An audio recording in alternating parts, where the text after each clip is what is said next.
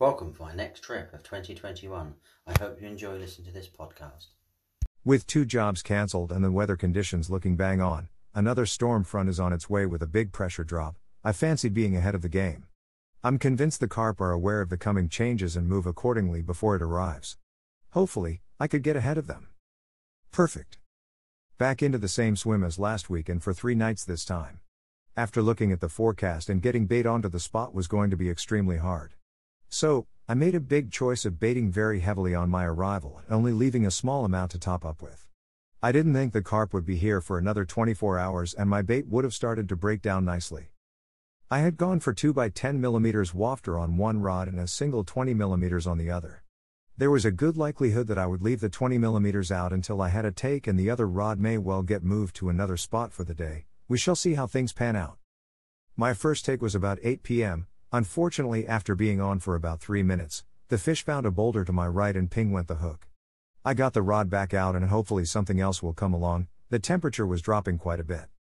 The next take happened at around 9:30 p.m. and was on the same rod again. It was holding ground. I was convinced it was stuck around another boulder. I couldn't believe it had happened again and then suddenly, the carp started to rip line of the spool. I walked back onto the high spot in the swim and proceeded to gently pump the fish in towards the bank. I was still wondering if the line was okay.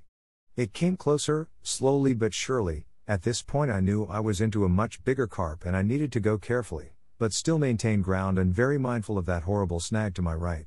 It was just coming pretty much straight in, but very slowly when it was more or less under my rod tip and definitely under my control. I was some 8 feet from the bank at this point.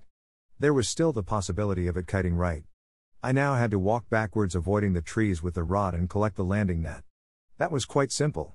This swim is very dark, with the overhanging trees, you need to have your head torch on a dim setting. Just to make things simple, this is something I don't generally do, but needs must. I've found that this can spook the carp a lot more with a light on. All went well apart from the odd heavy lunges towards the gap which was between me and the small island.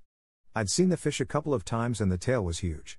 It was certainly putting up a fantastic fight in the margins and was clearly not going to give up that easy. It finally gave in and a splendid mock beggar common was in the NSR 50. 31 pounds 5 ounces common. Happy days.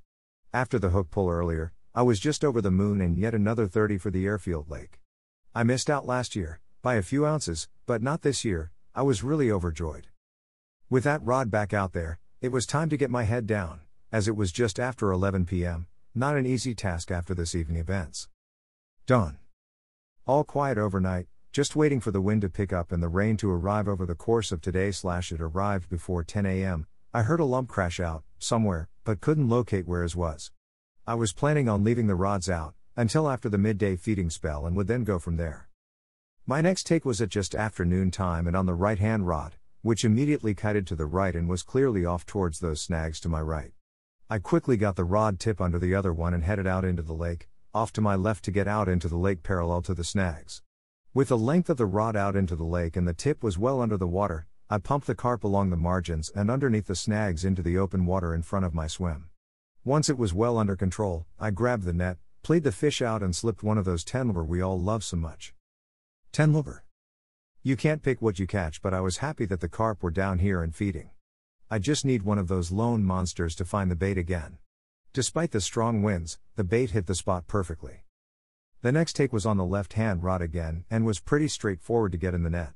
This was after the initial take and getting that rod tip as high as possible, to avoid those boulders. 17 pounds 10 ounces. The carp are starting to show up a bit more, which could mean the bigger fish will get pushed out again, but you never know. The next take was on the left hand rod, and this also tried to head off to my right. I had to go through the same process as I did for the fish before, and this one made it to the net as well. 12 over.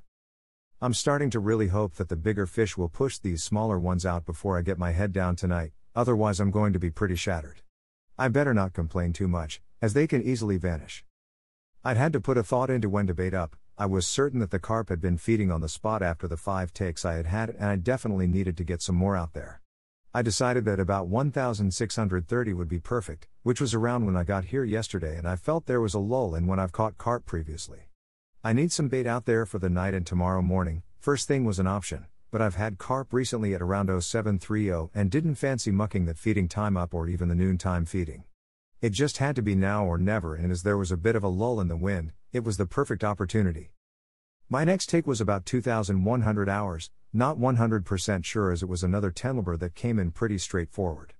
With the exception of it picking up the other line and then having to redo both rods in the pouring rain, but we got there by 2,200 hours and another carp was bagged. Morning. With rain finally easing off and the wind dropping, the sunshine poked out from behind the clouds, and tomorrow's forecast is full of heavy rain. I have to be home quite early, and in all honesty, I really don't fancy a wet pack up, especially after having my kit all dried out by the sunshine today. I think, I will be off this afternoon, once it all dried out and the midday feeding spell has passed. Then I'm away for a social with SF on Embryo North Bank Lake near Peterborough for a few nights. This will be great fun, as long as we can all get fuel to get there and back. This is after the crazy people panic buying to keep their fuel tanks filled up.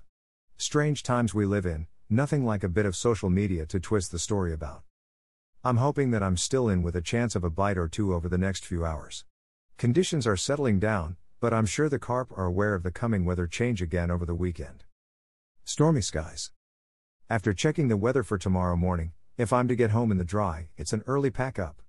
As the bite times for me are mostly in daylight hours, with the exception of a couple this week, and a lot of prep to get sorted this week, I'm going to head home mid afternoon and be very happy with my six takes and five fish landed up to 31 pounds 5 ounces. You never know, I've still got the noontime feeding spell and the weather has gone cloudy again. This definitely gives me some hope for one last carp. Last chance. The rods were on the ground for an hour and a heavy rain shower passed over, with me doing my best to sheltered under a tree. It was definitely home time. Until next time. Richard.